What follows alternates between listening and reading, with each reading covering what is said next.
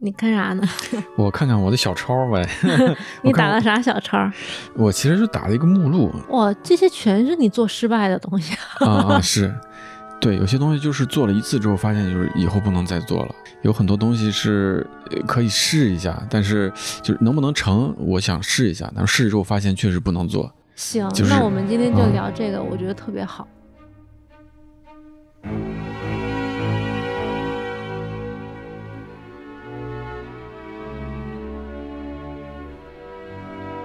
大家好，欢迎收听新一期的《除此以外》，我是陈宇慧。今天我在成都，然后嗯，号到了一位老朋友把文翰，然后我给他的一个命题是：为什么淘宝店开了这么多年也没啥新东西卖？你你先跟大家打个招呼。大家好，大家好，我是把文翰。嗯，我我我俩还没有面对面录过，以前都是电话远程的那个录。对对，嗯。其实我用你们家的食材用的挺久了嘛，包括最近上的紫菜啊，那些头水紫菜和莲子，就可能新新的秋冬这个季节的，嗯，然后平时日常买的什么花椒啊，今年的新花椒呀，干辣椒呀，油鸡粽啊，松茸啊，还有这个豆瓣酱，很常用的，以前咱们在二三四期很早期的内容里面已经已经聊过了，就是很常见的香料。对对，然后其实，在这些香料里面有一个，就是我一直想问你，店里为啥不卖的是，就是四川的二荆条啊？这个难道不是你就是很容易搞的东西？对对对，这个二荆条我还没写在我这个。嗯，小抄小抄里，对二荆条，我 其实努力过好久了，我大概有连续去了三年，将近四年，就是已经到那个批发市场收货那个大姐看见我的时候，每年她其实只看见过我一次，嗯，但到后面那一两年的时候，她看见我的时候，她已经在说了，呃，说又是你，你你又来了，就是你每年，因为我们今天聊的是为什么这些食材看起来好像很常见，但你不卖。的这个这个逻辑是一个反的哈，嗯就是一般是聊为什么卖这个东西，我们今天聊的是为什么不卖。但二荆条它难道不是一个很常见，而且不管是淘宝店还是市场上是很多的一个东西吗？嗯，对，这个二荆条本来是说川式厨房里不可缺少的一味调料，嗯，我当时是找了很多二荆条，然后品质最好的。不管是书上也是老师傅们说，都说是双流的木马山的二荆条是最好的。那么前几年的时候，大概这个前几年有点久了，可能有个七八年前吧。七八年前的时候，我就老去双流那边跑，因为它最好的二荆条它是三伏天产的，二荆条它产两季，嗯，一季是叫那个福海椒，就是四川人叫福海椒，三伏天产的。另外一季叫秋海椒，嗯嗯，秋海椒它这一季就等于是第二茬嘛，就是立秋前的，对，立秋前后吧，应该这样说。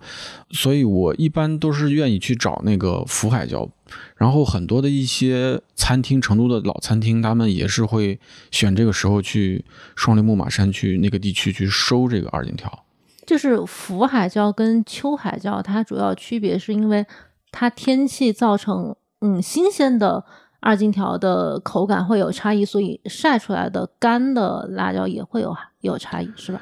主要的区别就是那个福海椒它是肉厚籽儿少，然后秋海椒它是籽儿比较多，肉就比较薄，皮厚肉薄。对对对，嗯，就是辣椒长老了。对对对，所以主要用的就是这个福海椒。那个时候很多餐厅以前一些老牌餐厅，他们就他们自己会做豆瓣嘛。嗯，要自己做自己用，做豆瓣酱这些东西，他们就那个时间就去收，然后我就跟着过去看，嗯，因为双流木马山这个片儿区，一到这个福海桥出来的时候，农民基本上就是不用单去市场上卖，他们就单在那个公路旁边的时候，就基本上就已经卖光了，产地就自产自销了。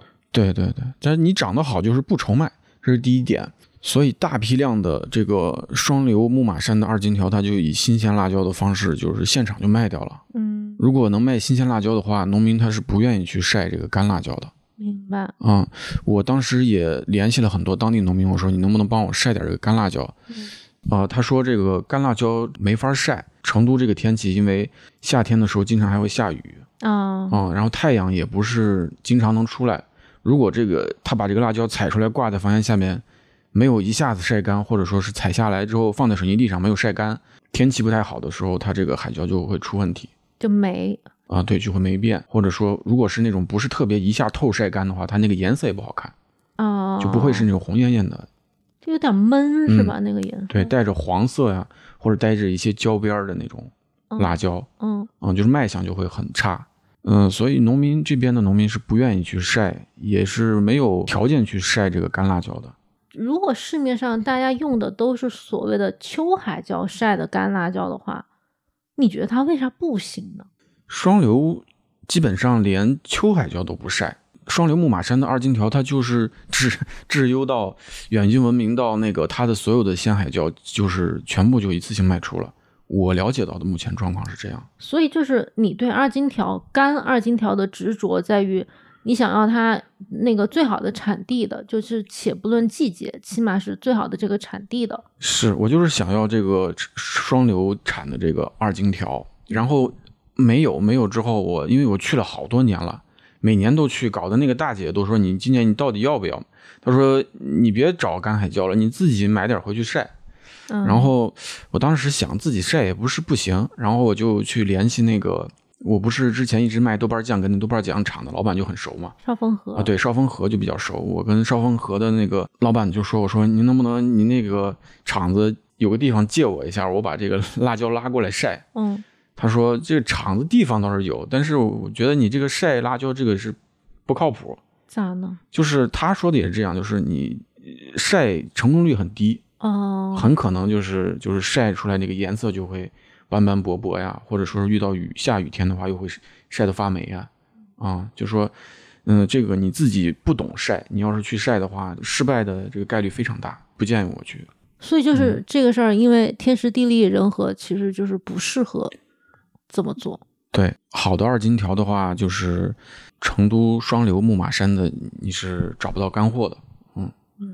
然后我就当时在想用其他的二荆条去替代一下，因为跟成都二荆条口味相当、用法差不多的还有那很多嘛，嗯嗯，就包括二荆条这个品种，甘肃、陕西、河南还有新疆这几个都是大产区。成都五块石的这个海椒批发市场，我也转过很多次，嗯那里的辣椒也有很大一部分就是我刚才说的这几个产地的，嗯，分为川椒和外省椒。嗯，就本地辣椒和外地辣椒。嗯，对。一般除了这个双流地区的话，能买到四川境内的二荆条，也是一个不错的选择。嗯、邵峰和老板是这么跟我说的，就说他们用这个辣椒的时候，也是以成都地区优先考虑，但是成都如果用不到的话，最次最次也得是四川产区的嗯啊。他们说是有一些区别，但是这个区别我就看不出来了，可能是、嗯我估计是水土差异，让辣椒的风味或者它的皮肉的比例可能会有点不一样。对，嗯、他们对那个辣椒的品质要求的比较特殊嗯，啊。这个阿金条这事儿，你就年年跑，能跑好几年。我后来我不去了 就是就是他还是被彻底放弃了，是吧？就知道它是不可能的。对，首先这个天气因素，它就杜绝了你没有办法在本地晒干辣椒，嗯嗯，除非就是烘干。农民如果说他卖不出去的话，他就愿意烘干。他只但凡是能卖出去，他绝对不会费劲儿去把这个新鲜辣椒做成干货卖，对对他，就是想第一时间先把这个东西卖掉。因为农民没有必要增加他的这个生产的周期。对对，嗯，是，哎呀，这种初级农产品，嗯，你找到一个特别靠谱的渠道，它可能是有很多方面的，因为嗯不是所有人会同时考虑什么品种啊、产地啊、季节呀、或者它的这个生产的模式，就比如烘干还是晒干。嗯呃，如果同时考虑到这些，它是否能卖出一个就是持久的卖出一个合理的价格，我觉得这事儿也是不得不被考虑的。是我相信还是有人有工厂他会去做烘干这个双流二荆条这件事情。对，对，它是需要一个量，但是对我来说，这个事情就是显得有点不合理，因为我需要的量也不是很大，对对嗯，我没有办法去呃做一些过分的要求。那还有一个问题没有提前跟你沟通，就嗯是其实有些这个产品卖的量并不是很大，但是实际上你投入的时间产出比特别的低。嗯现在淘宝店挣钱吗？啊、淘宝店还是够用啊。哦，呃，挣钱，我觉得这个以我的这个量来说，挣不了什么钱。因为我觉得就是你不管怎么样，你花在路上的车费、油钱、住宿这些东西就已经成本是一大截了。嗯而且初级农产品它卖的单价并不是很贵，是，你很多东西就十几二十块钱，你再然后它消耗起来又比较慢，嗯，我就感觉量好像并不是一个非常可以覆盖这个。对，就是其实淘宝店是可以经营下去的。嗯，我尽量是有一个明确的目标之后再出去。嗯然后这个目标它是这样，就是我可能第一年跑的时候，它会花掉一大部分成本，嗯，就比如说你刚才说的这个去找货的这些住宿啊，来回的这些嗯车费啊、过路费啊什么，还有跑来跑去耽误的这些时间嗯什么的。但是因为我去这个产地之前，我会先做一些功课，这个地方如果它值得跑的话，我肯定要去看一下，嗯或者说它有一些特殊性，我觉得这个知识对我也很重要。啊，嗯，就是你也不是纯为了卖货去跑。是，如果说呃我能去看到它这个产品的独特性的话，我是愿意跑这一趟的。呃，那么这样我对这个产品更了解，对这个系统更了解。你比如说花椒，我跑十几个不同的产地，二十几个产地，那我可能更了解它了。其实对我以后如果说，嗯，那我想把这个东西做得更好的话，这些东西是必须的，而且它对我以后选品也会有一个提高。那这样的话，对我来讲，我的品质就会更好。就是比较长线一点。嗯，对，这是对我是一个长线的事情。它就是它今年的成本，它可能会在后面几年被我拉进去，拉平一点、嗯啊。嗯你是这么计算这件事儿的？嗯那其他的还有一些呃四川地区的特色调料，就是因为我默认，起码四川是你的这个采集的一些范围，就是就是嗯。食材采集的一些范围，它对你来讲可能成本也会相对更小一点，是。然后也更容易去获得相关的信息和渠道，就是能找着人。嗯。比如说像铜川豆豉这种特色的东西，或者其他的，我可能都没有办法一一列举的。就有些酱油啊，有些醋啊，嗯嗯，这种东西没有考虑过吗？呃，有考虑过酱油，其实我也跑过也几个产区，然后尤其是这个铜川豆豉，铜川豆豉，我刚开店的前两年我是卖过的，当时我觉得特别好，后来就是不做了。这个问题它是这样的，就是铜川豆豉，我去的时候它还是一个老店，很老的那个状态。他他们的工厂我去看的时候，我记得刚从那国营转私营没有几年的时间。就是他们收了这个厂子之后，想把它做起来嘛，因为铜川豆豉是当地一个非常老的品牌，工艺也很老，也有很多老师傅在的。我是当时在那个书上看见这个铜川豆豉的，专门跑过去，跑过去之后问厂里说，我能不能就是跟您这个经理聊一聊，我就特别感兴趣，我想卖你们家这个东西，嗯。您能不能帮给我看一下哪种是最好的？他说最好的我们这儿也有，然后就带我去看了一下，他们那个叫毛霉豆豉。什么什么？呃，毛霉豆豉就是长毛的毛，嗯。发霉的霉。哦，啊、它那个豆豉就是做好了之后，那个是传统那个方法，豆子表面上会长很长的那个白色的毛毛，啊、就跟那种腐乳上面一样。对嗯啊，就是那种特殊的菌群。啊，他说那个我们这儿有最好的就是传统的这种毛霉豆豉，我带你看一下。然后带我去看了，它打开是一坛一坛做的，就像腌泡菜那种坛子，特别大那种坛子。然后打开之后，上面有一些已经吸出那种盐结晶，然后把那个挖开之后，下面的豆豉确实又黑又亮，就是闻起来也特别香。当时呃我就想尝一下，他说你别尝这个，说我那有装好的，你去尝一下。我第一次去的时候以为他说他说的让我不尝这个是觉得可能这个表面上的不太好啊什么的，让我去尝它包装好的。那其实后来了解了才知道，它这个豆豉里面，因为它那个坛子比较大，它做出来一坛之后，上面的豆豉那个品质就是确实是不太好，味道最好的是那个坛子下面的那个豆豉。哦，就它一坛是有参差的。对，这一坛上中下三个位置出的那个豆豉品质、口味和口感是明显的不一样。就是下面的那个明显好吃很多，味道也很浓。是因为它沉在底下，上面有东西吸出进到底下吗？它发酵的时候压在下面的，它永远是浸泡在那个那个嗯赤汁里面的。对对，啊，然后上面的那一部分它又有点干。哦，我我懂，所以就是其实有点像下面豆豉更入味儿对对那对种感觉。对对对，我当时吃了他那个豆豉之后，我觉得确实是特别好。当时那个豆豉卖的也还挺贵的呢。嗯，然后它有两种豆豉，就跟我说说，现在我们的工艺就是两种，一种是这个传统的毛霉豆豉，嗯这个要放很长时间，就是一年一年这样隔年的，最好的是有三五年的这种。就也是讲个陈酿，对，也是讲个陈酿，它这个陈酿倒是沉得住。是嗯，我尝了一下，确实到三年的时候，那坛底的那个风味是最好吃的。嗯，它贵也是有点道理。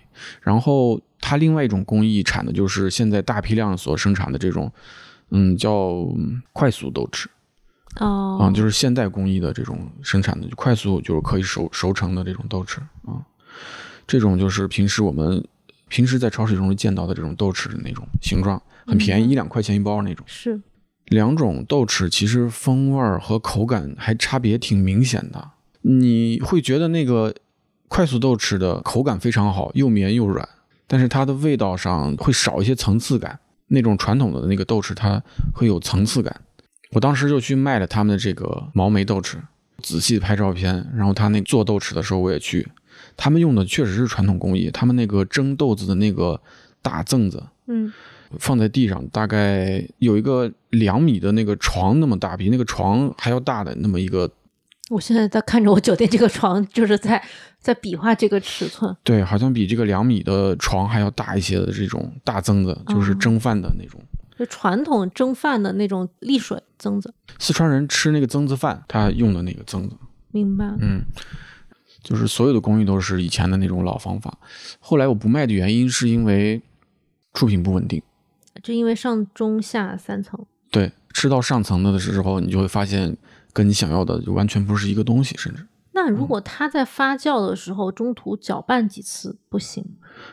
可以，呃，可能我当时是有点吹毛求疵了，我就是想要最下面的那个，我就是觉得我应该卖那个最 最好的东西。你这个就有点像承包人家一块大闸蟹蟹糖，但是你就不想要残次品。是是是，所以我觉得这个就是不合理，我这个要求其实就不合理。然后后来我就没没卖了，嗯，嗯，但是这个铜川豆豉它本身有点地域性，就是我嗯感觉外地人其实用的不是特别多。对然后它还要区分这个快速豆豉和这种老工艺的传统的豆豉，这个受众就显得更小了。这两个工艺是工厂的那个生存的选择吧，就是它必须要维持工厂的正常运作的话，它就必须要做这个快速豆豉。是是，嗯嗯，豆豉确实是特别大一块儿，就是这个调味品，每个地方都有不同风味儿的豆豉。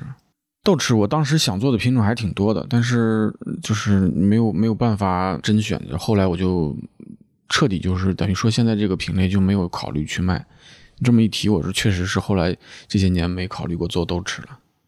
我觉得豆豉它地域性特别强，嗯就是你看我是湖南人，我大部分时候我就用浏阳豆豉，嗯嗯因为我知道它应该被怎么用，然后我用这种四川的，尤其是湿豆豉，我其实不太会用它。对对，嗯，我平时用干豆豉，我其实是蒸菜或者炒菜，就用它那个干香的味儿。嗯然后如果是比较咸的这种湿豆豉，我就觉得我总得拔个盐，在菜里它的味道就会比较突出，我就我就会觉得我对它没有手感。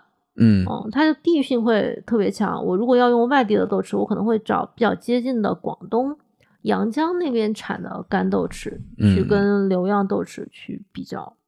对，因为你其实对这个豆豉和对做菜已经是非常细分的那个风味儿和和口感能提出来了。我当时也在想，这个东西如果要真做的话，就得是上好几个品种，要不然你只上一两种真的是没意思。对，嗯，它不像花椒，花椒就是很多人都已经了解它怎么用了，而且嗯花椒可能呃，你给我一种最好的大红嗯袍的，我也就是选这一种，但我不会在这几个里面很明确的像豆豉那样挑，我我不要这个，我要那一个。嗯，对，这个豆豉确实是没有办法。我发现你抠的这些细节，确实是我没有想到的。就是其实中国本身中餐里面，它对于这个初级的农产品调料，它就分得很细。嗯如果在淘宝店里面呈现，它面临的问题就很多。他嗯可能更适合呈现的方式就是在社区的菜市场，就我习惯用什么，我就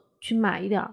是没错，就是本地人吃这个风味儿，他也吃习惯了。对，嗯淘宝店它有时候是适合，嗯，比如说远途的人去买，就远距离的人去去买。我知道你们店的这个花椒品质好，我就认准了他来买。但你让我买一个我不是那么熟悉的食材，我就会觉得，对，这属于一种口味地域性。哦，嗯是的，是的，嗯是的。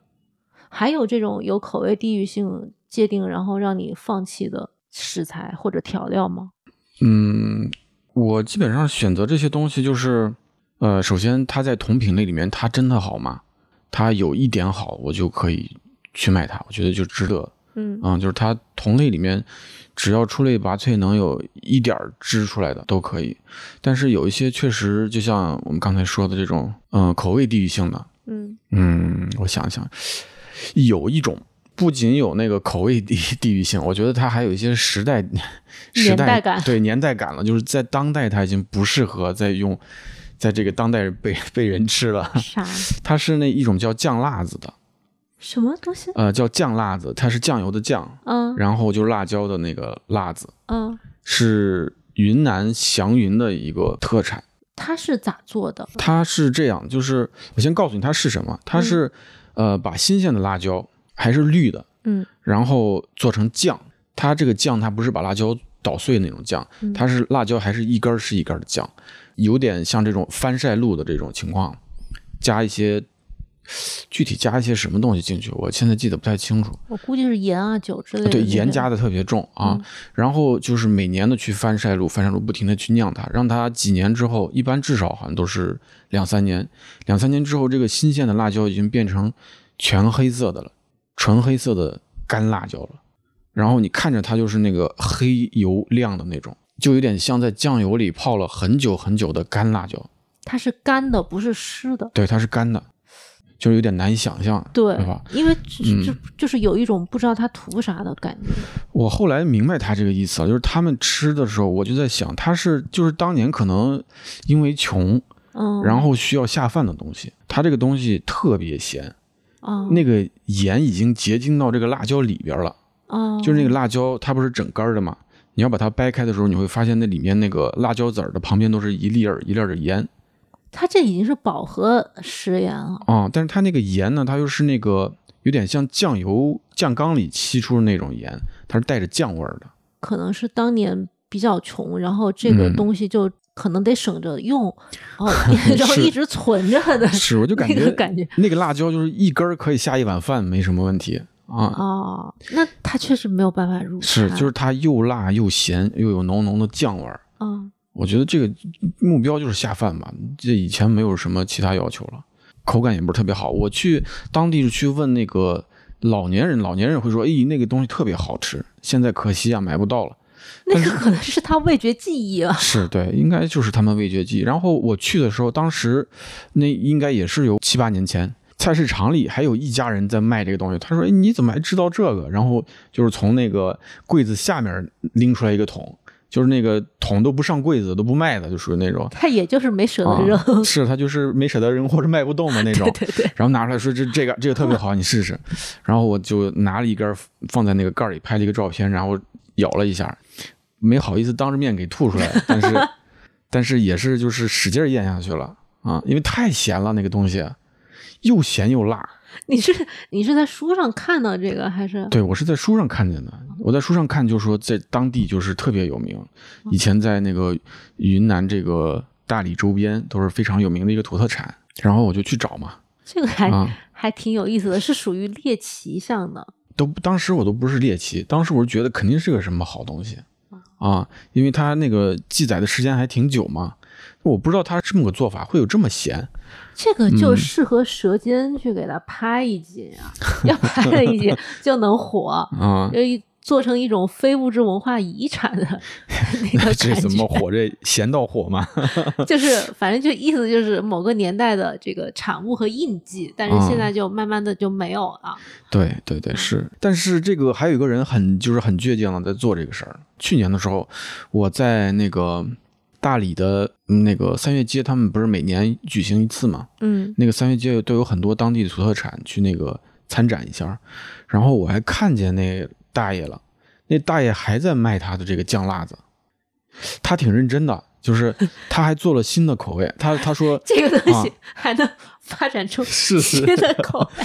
我去，我说哎您还卖这个呢？这个卖的好吗？我就很关心这个问题。他说卖的还可以，我研发了新的口味。我就在想什么口味？他说哎这个就是我现在做的不那么干了啊，也不那么咸，不那么咸了。我一想，那就不是不是酱辣子了吗？而这个感觉只能卖给他的同龄人。是，而且他还用了那个以前那种老包装，他是用那个木板定式成一个那个方形的盒子，然后上面贴了一个兽形的图案，左右 有一副对联，那个对联是他的广告，就是太复古了。这个，好有年代感。对你这一说，这个东西这是这就是有年代感的食物，这个现 现在已经吃不下去了。我说，哦，我觉得大部分可能淘宝店找食材还是要找那种，就是最大公约数啊，就比如你吃我也吃，大家嗯都爱吃的那种东西。正常的想法途径是这样子的，嗯比如我以前在你店里买过什么类似兰州百合干儿，就是煮粥、煮甜水儿用的那种，嗯，还有其他的一些食材，但这种好像慢慢的也在你店里不卖。啊、对，兰州百合干儿是这样，就是我后续还是会卖的，只嗯是它今年因为那个鲜百合价格非常高，然后农民就不太愿意做干货。那你怎么知道后续它价格会降下来呢？嗨，这个农产品它就是有起有伏嘛，它肯定会降下来的。你也赌它经济周期 是吧？它它什么东西都得有周期啊。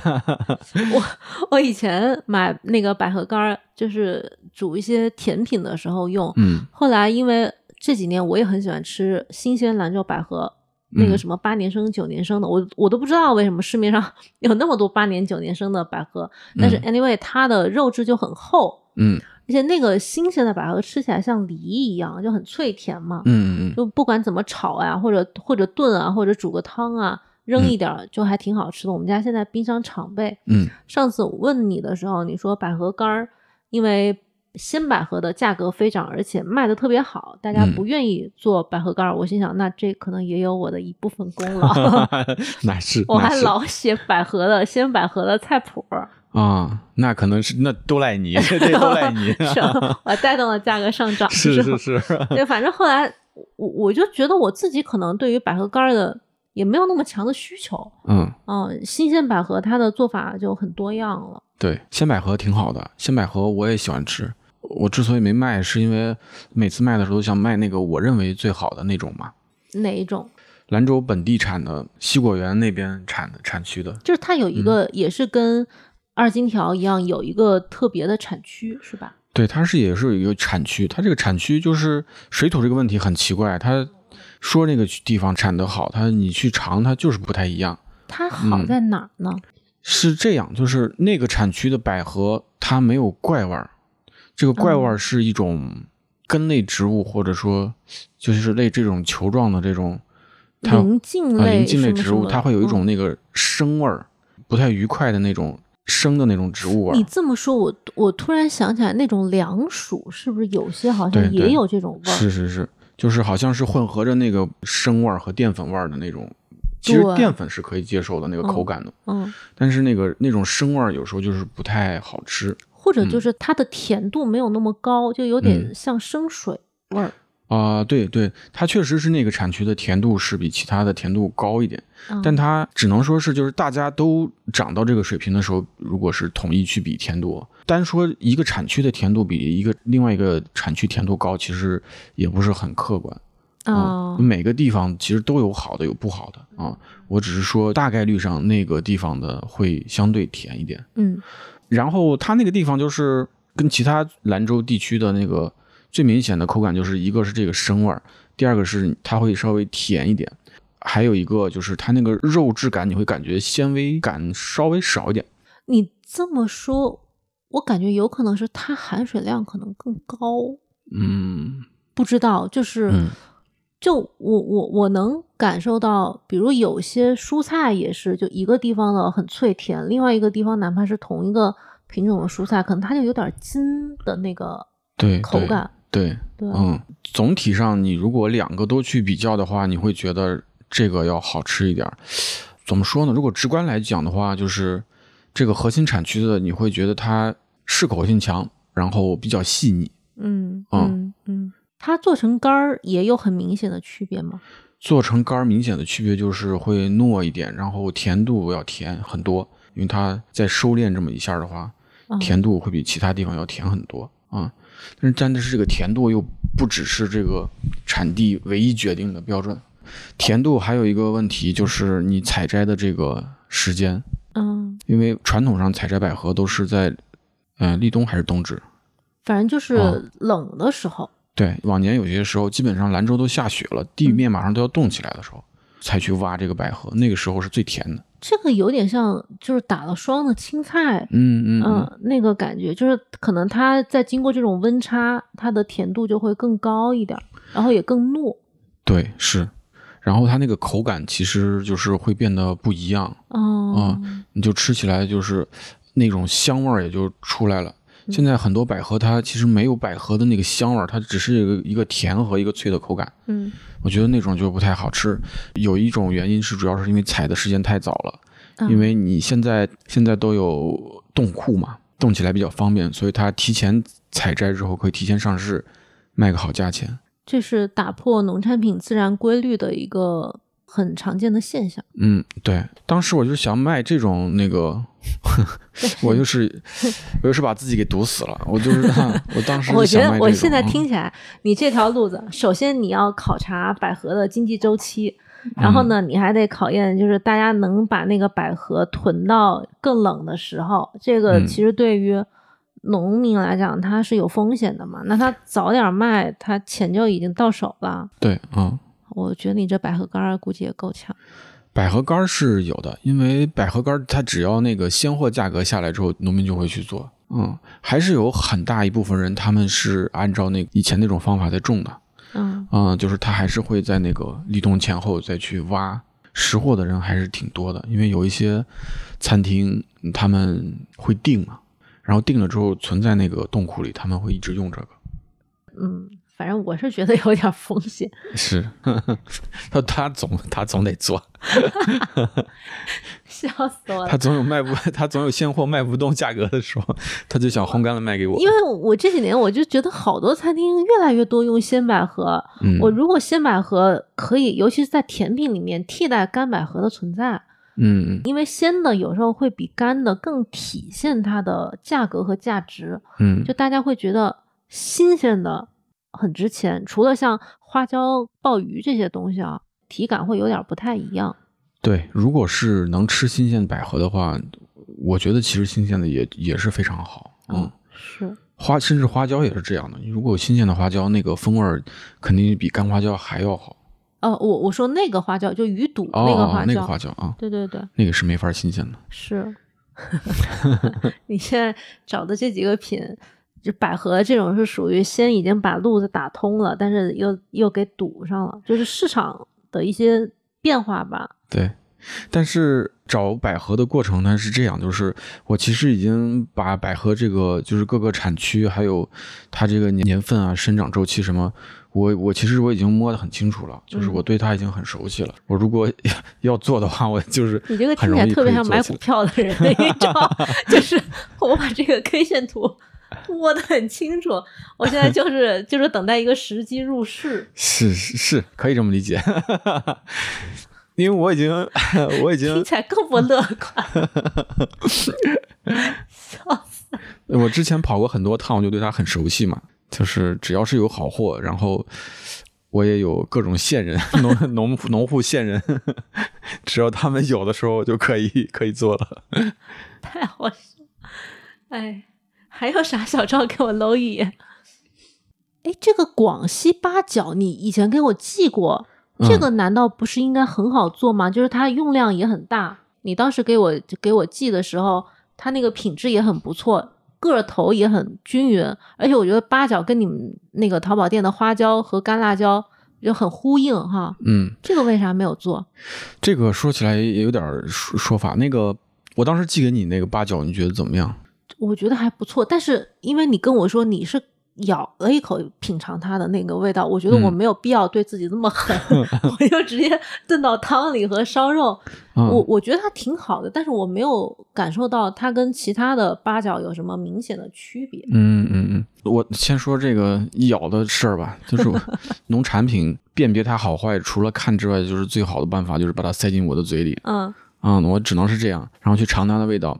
我当时去找这个广西八角，我是从云南开始，一直到广西这么去找的。因为云南和广西接壤这个地方，其实就已经开始种植八角了。嗯，然后这些产区我都跑了一遍，都跑了一遍。嗯，那个时候那次找还是时机挺好的，八角正是要下树的时候，就新鲜八角啊，新鲜八角要下树的时候。然后就等于是我去的那个是就跑了它整个那个采摘的周期。嗯。嗯，我尝了很多八角，也看了很多八角，干的、新鲜的，各种各样的，有什么炸过精油的，有什么没炸过的，有什么陈年的，这些我全尝。什么叫炸过精油啊？嗯，就是他会做那个八角精油。八角像炸花椒油一样炸它吗？他们会提取那个八角的精油出来，提取了那个八角精油的八角呢，就是味道会非常淡。哦。我好像突然想起来，我以前在淘宝上买过那种桂皮油，嗯，它可能是类似的，就是它把它的那种挥发性的物质可能用就是用油给它收集起来了啊，然后它这个原料因为还有一点点味道，它还是继续会卖。是，就是各种八角我都看了一圈之后，我就是拿不定主意了，因为从那个我。这一路看过来的情况来看，八角一共有两种味道，我当时不知道哪种味道才是正确的。就是用舌头品尝它的味道有两种，就是闻起来和尝起来，它就是都是有两种八角，一种就是我们熟知的这种八角味儿，嗯，就是它这个八角味儿，你闻起来非常浓，嗯，然后吃起来的时候也是口腔和鼻腔里充满了那个八角的味儿。就是如果你去超市买那种袋儿装的、包装好的八角的话。就是我们大家普遍印象上的八角的这个味儿。当然，如果说我当时去的时候，我的想法是，这种八角味儿它越浓，这个八角应该是越好的，就挥发性物质更多。对，我的想法是这样。但是又发现另外一种八角，另外一种八角，它是闻起来它的味道其实是很淡的，嗯，嚼起来它的味道有一些，但是不是特别那么浓。它最关键的风味是它这个八角有一种香味儿和甜味儿。它是甜的，啊啊，很甜，有一种那个香辛料的一种香味儿。这个香味儿都怎么形容它呢？就是我就没法形容，就是它是这个八角独有的那种香味儿，但它不是我们普通意义上闻到的那种八角味儿，嗯。所以我就当时很犹豫，我不停的去问当地人，我说这个哪个是好的，哪个是不好的？可能当时我接触的人也不对，或者说接触的有点少，嗯，再么就是我问错人了，因为去问农民的话，农民说答案基本上都是一样的，我这儿的是最好的。啊，是因为可能他也不知道，或者就是他就是出于王婆卖瓜的这个情绪，他就会这么回答。对，然后当时我也跑了广西的那几个大的香料市场，嗯，人家也不怎么明着告诉我，所以当时我就是属于卡在这儿了，我不知道哪个是好的。就是你那个时候属于不知道怎么界定标准了。嗯，对，因为这两个风味就是摆在面前的一个选择题，我我不可能同时去上这两种。我寄给你的那个其实是我觉得比较甜的那种，它颜色就很红，嗯，是啊，相对红，他们叫大红八角，有点红棕红棕那个对感觉。对，然后它其实加工的方式很简单，就是摘下树之后拿水煮一一道，然后晒干就行了。为啥要煮一道呀？他们说是必须煮一道，我到现在其实不太清楚。但是，呃，就我这个经验来看的话，其实煮了更容易晒干。哦，嗯，如果是直接晒的话，可能它颜色不太那么好看。哦，或者煮是不是去掉一点它太重的那种药材的？嗯，对，也有可能是。花椒晒干也会先煮吗？花椒不煮，花椒是摘下来直接晒干。你现在对于八角的感觉是还会再找它吗？呃，八角我还会找的这个问题，其实我今年才搞清楚，我今年夏天的时候搞清楚了。呃，今年夏天我在做那个辣椒油和花椒油的时候，因为我不是认识了一个老师傅嘛，嗯，当时我就拿这个去问他的时候，他特别高兴，他说：“他说、哎、这个八角太好了，这个非常好，这个八角是甜的。”他其实一句就点到我的疑问上了。哦，嗯，他说：“你闻这个甜味儿很重，这个八角很好。所以他其实意思就是说，可能在他的这种对于调料和香料的标准里面，就是甜这个东西，他认为肯定是一个优势的一个点，”嗯，肯定是个优点。你没有没有道理怀疑说口感偏甜的东西，因为甜不是一个不好的味道，嗯口感本身自带甜味儿的东西，它大概率就是就我们看过的食材来讲，它大概率是一个品质很很优秀的一个东西。对，当时我就 我就差点要流着眼泪跟他说了，说终于有人解答我这个疑问了。我就跟他说嘛，我说那个八角其实我之前找过很多次，然后有两个品类我没有办法确认。他就从自己那个厨房里拿出来一袋普通的那个八角，然后我打开就闻，我就说就是这个气味和另外我找的这个气味，你看哪个是好的？他说肯定是甜的，这个是好的，因为它这个味道是清的，它不是浊的味儿。哦，我懂了，它其实是从审美体系上去讲这个事情，嗯，因为它每个东西、每个食材或者每个食物，甚至是放大到每个事物，它肯定是优劣比较起来的话，一定是清雅的东西是相对嗯会更好一点儿。对你这这观点也是对的，你这观点也是确实是这个方向是合适的，嗯这个我还没想到。尤其作为香料，因为很多时候香料它是容易被滥用或者多用的，嗯，嗯所以它的那种沉重感，我一直觉得对很多人来讲是一种负担。嗯嗯，以前我我师傅教我做一些卤味儿的时候，他会强调说，你得先把这些香料先煮一遍水，嗯煮掉它多余的、太重的这个药味儿，嗯嗯，再去用很少量的这个每一种料怎么样去搭配，再去调这个卤味儿。包括我看有些潮汕人他做这个卤料也是，他的搭配的量其实是很轻的，他是希望香气是清扬的，而不是沉重的。对对是那我你早就问我就好了呀，我当时已经寄给你了呀。你寄给我，我你又没明着跟我说 他是你的困惑的点是啥？因为当时我是觉得这个甜的是好的，嗯但是我在市场上没有见过，也没有闻到过这种味儿。有点怀疑自己。对，因为你从小就去那个各种干料店啊什么，你闻到的味儿都是那种就是木性木质的那种八角香味儿。闷的，啊，对，突然就是有这种甜的清香的这种，我当时觉得这种甜的清香特别好，但是我还有一个担心的地方，就是因为它甜和清，它的味道就不会那么浓度大。那不是好事儿吗？那对于买家来说，就是买家希望我买到的一颗顶八颗，哦哦哦哦哦，嗯。我懂，就是要一种实在感。对，就是他可能会觉得你这平时我这个做这菜下两颗八角就好了，你这个下两颗八角它没味儿，哦，但其实这个八角的味道很高级，就是它下下去的时候，它是有一有一种那种特别的那种清香味儿在里面，所以我当时就是疑惑了。嗯、疑惑了，嗯。我我个人建议你两种八角都上，嗯，因为我觉得这个取向它确实是很个人向的。是是是，比如他做一些偏重口的这种红烧的东西，酱和糖比较重的菜里面，它那种清香的清雅型的八角，它也发挥不出来优势，嗯，对，它就是需要那个八角的那个，那个味儿。嗯，对对，嗯你的两种都上呗。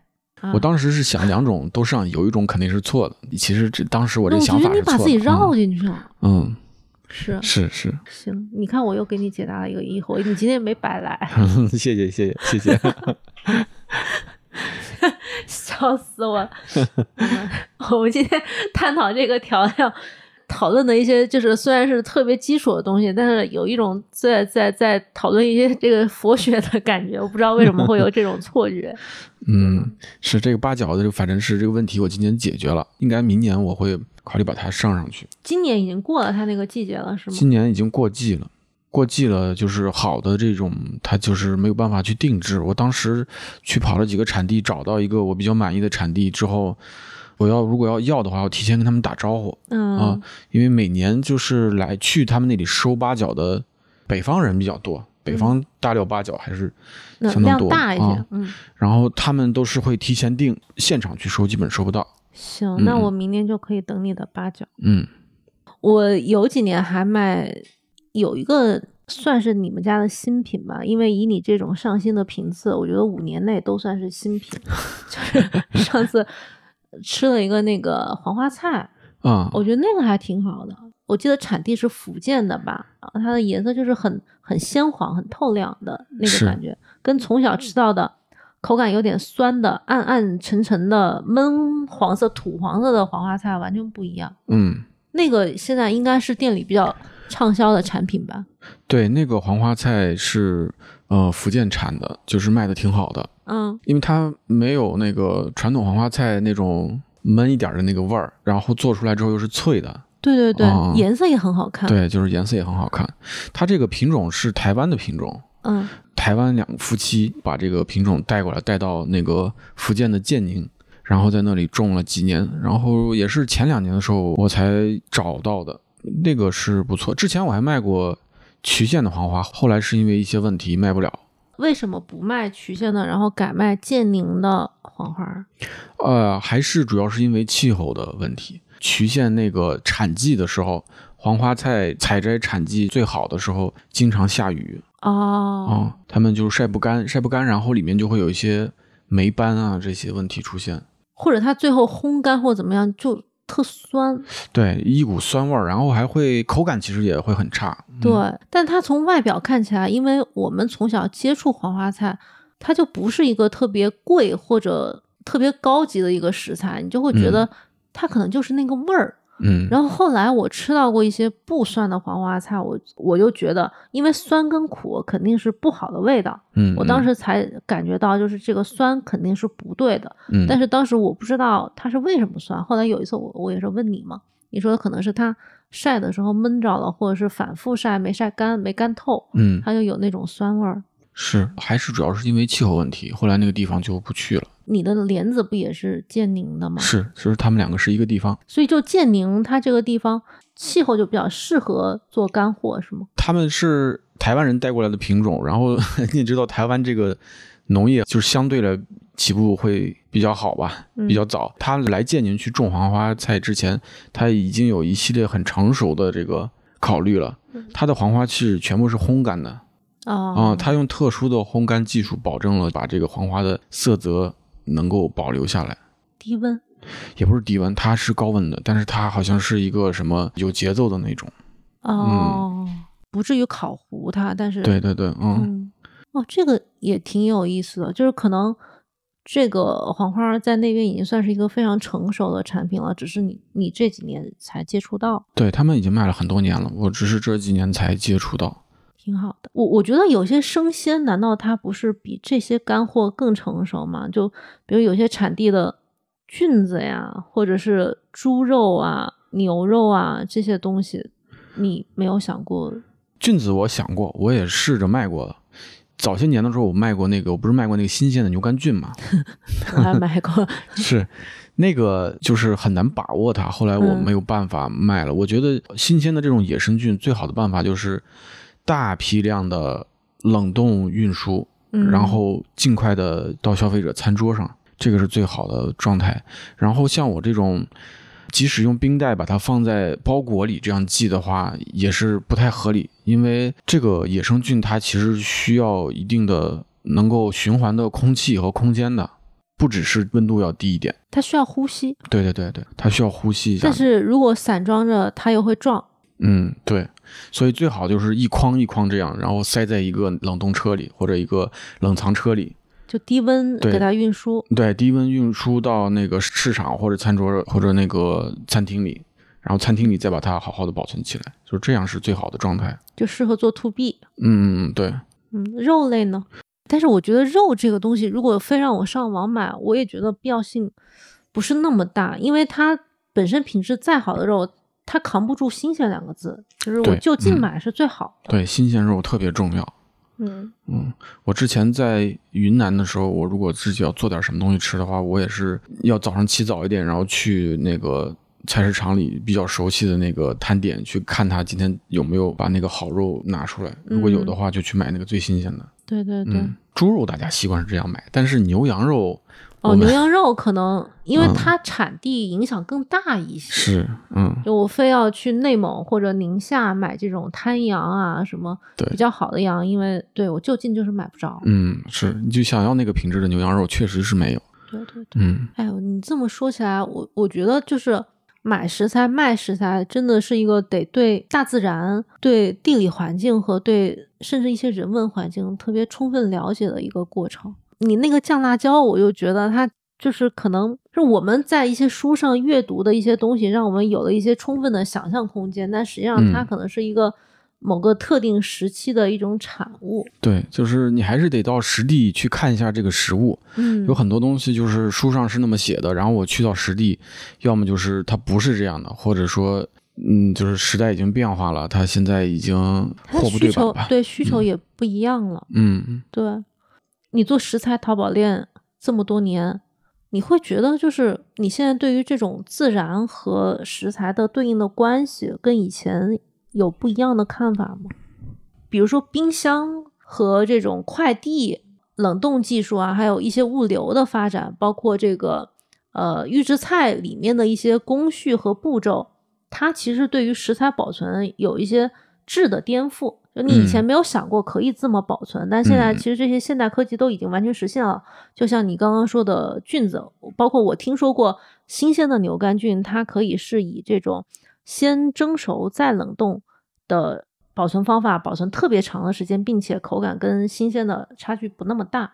嗯就是你觉得这种会对你对食材的看法和和食材跟人的跟自然的关系有啥改变吗？没有，我其实觉得像这种其实还挺好的。你说要是我能够，呃，不分时间，就是不分节气的，可以买到那种新鲜的这种做好的这种菌子罐头的话，你还是愿意买？我愿意买的啊。我觉得，因为它只是牺牲了一点点的口感上的或者其他上面的一些问题，但是实际上你可以吃到这个东西，这个又很方便，又方便保存，又方便运输，这个还挺重要的。那你就卖点非铁马山产地的二荆条呀。嗯，你你想想这个逻辑是不是这样的？是二荆条，我后来就是找了替代的东西嘛，我是用了那个嗯大方的那个鲜辣椒去替代它。哦，我觉得就是它在那个出红色和就是香味儿，然后又不太辣的这个基础上，它其实是可以替代二荆条的。嗯，但它又是一个很好的一个辣椒品种，所以我就去做了大方的这个鲜辣椒。嗯嗯。所以其实你有时候你自己买，你是愿意牺牲一部分品质去选一个这个这个中间值，但你卖你有时候又有点钻牛角尖。对我买的时候我是可以，但是我觉得作为一个卖家的话，你要提供肯定是要提供一些最好的东西出来。然后，嗯，如果想要去做这个东西，肯定是要把。尽量自己能找到最好的东西拿出去，因为便利性是非常重要的嘛。作为买家，选择的范围非常大，但是我作为一个卖家来讲，我还是比较坚持把最好的东西拿出来，因为它不是我，我没有必要去为自己的店铺选择这个多样性，嗯，啊，我为自己的店铺选择专业性。其实可能是因为你如果买一个东西，你知道它的口味儿。或者风味有所缺失，但是你你是心里是清楚这件事情的，嗯。但你如果是往外卖的话，你可能就觉得买家对你的期望值在那儿，嗯啊。你如果卖的是一个八十分的东西，嗯，你可能心态上会不太一样。是的，是的，嗯。你就比如说这个菌子，我卖的时候，我如果卖这个菌子的叫什么菌子的预制菜。就是，假如说做一款酱是用菌子做的，嗯，那就呃也不用这么说吧。就是假如说我现在卖的是油牛肝菌，这个大家都能接受，但是我不会执着说我必须得卖新鲜的牛肝菌，我不卖油牛肝菌。它其实已经有一些有一些变化在里面了啊。但如果我要卖油牛肝菌的话，我又会去找油牛肝菌做的最好的，嗯啊，是我觉得是这样一个这样一个逻辑啊，嗯。嗯，就是食材的多样性，我觉得很重要。其实我自己在做菜或者自己吃的时候，我我也不是说同一个品类我就只吃这一种。比如说花椒，我也不是说我只吃最好的大红袍，其他我不吃。我是都好，我都要。酱油的话，我我也不会选那么一两种，我自己橱柜里面那个酱油就是各种各种的都有。嗯，我觉得这个多样性是要保持的，但在多样性保持的这个前提和其实单个品种的优质品质它是不冲突的。啊嗯我要求它在这个单个品种里面，它自己是品质是很优秀的。那你就上两种八角。嗯，对对对，又回到八角的问题。行，我你就上来。是，其实我觉得有时候你就那会儿嗯没绕出去，是因为那段时间就是在广西也待了差不多将近一个月。你就弄了这个八角呀，嗯，是待了一个月就弄八角，还没弄成。没弄成，因为我是跑了不同的产区嘛。广西它挺大的，嗯，然后每一个产区的八角都说自己好，那么我就想去看看到底好在哪儿，哦所以我就专门找了一个月去这这几个地方都跑了一下。越看就是越有点迷糊，因为他们长得也不太一样，然后不太一样的时候，你就要去问嘛。嗯拿着 A 产地的八角去 B 产地问，B 产地就会说，哎，他们那个地方的八角是怎么样怎么样怎么样不好。是不行的。嗯，然后说说完了之后，你又拿着 B 的去 C 的问，然后去 C 的 C 的又就可以又问 A 的了。总之问来问去的话，有什么不好的或者有什么好的，基本上也就大概七七八八能知道了。嗯，单纯就是对于这个风味儿上，我就不太清楚。明白。嗯，然后我当时就在想，这个味道又甜又香，它味道不浓到底是什么原因？然后有人跟我说，说是这个八角它一定要放陈年味道才浓，第二年它味道才浓。然后香料怎么会越放越浓呢？当时我也很疑惑呀，所以我就去呃问了一个很高级的批发商，他就是专门做这个八角生意的。他 看完了之后哼了一声，问我说：“你要不要？” 我就想我我得得不到什么结论了。我我发现了，其实八角这个事儿，你就是那个圆，你没有补上最后那个封口的那个地方，你就嗯自己没有自洽 那个逻辑，所以你就不想卖它。其实，嗯，其实你肯定心里知道，就是不管是哪一个取向，你也都能找到它品质比较好的那个八角，但是当时就是嗯那一点点没想明白，你就觉得这个就是有点圆不过去嘛，这个事是是是，嗯，因为它就是跟以前见到的不一样。是是。嗯 笑我，你要不要？你 少给我整这些 对没用的东你西。别问我这各种知识，你就说你买不买这货吧。笑，行呗。那我觉得我们今天聊的也挺有意思的，就是虽然虽然聊的食材种类并不是特别多啊，嗯但是这种背后的故事其实是很难接触到的。我、嗯我自己的感觉，嗯而且像你这么愿意去搞一个月的八角这种人也比较少。其实我觉得很有意思。对，嗯是是是，我我我觉得你卖食材目的性不是特别强，这是我特别喜欢和尊重的一点。嗯嗯，是。那今天非常感谢把文 希望八角早点上线。好，谢谢谢谢，行行、嗯行，那咱们下期再见啊！这期，就到这儿了，谢谢嗯、谢谢拜拜。嗯，拜拜。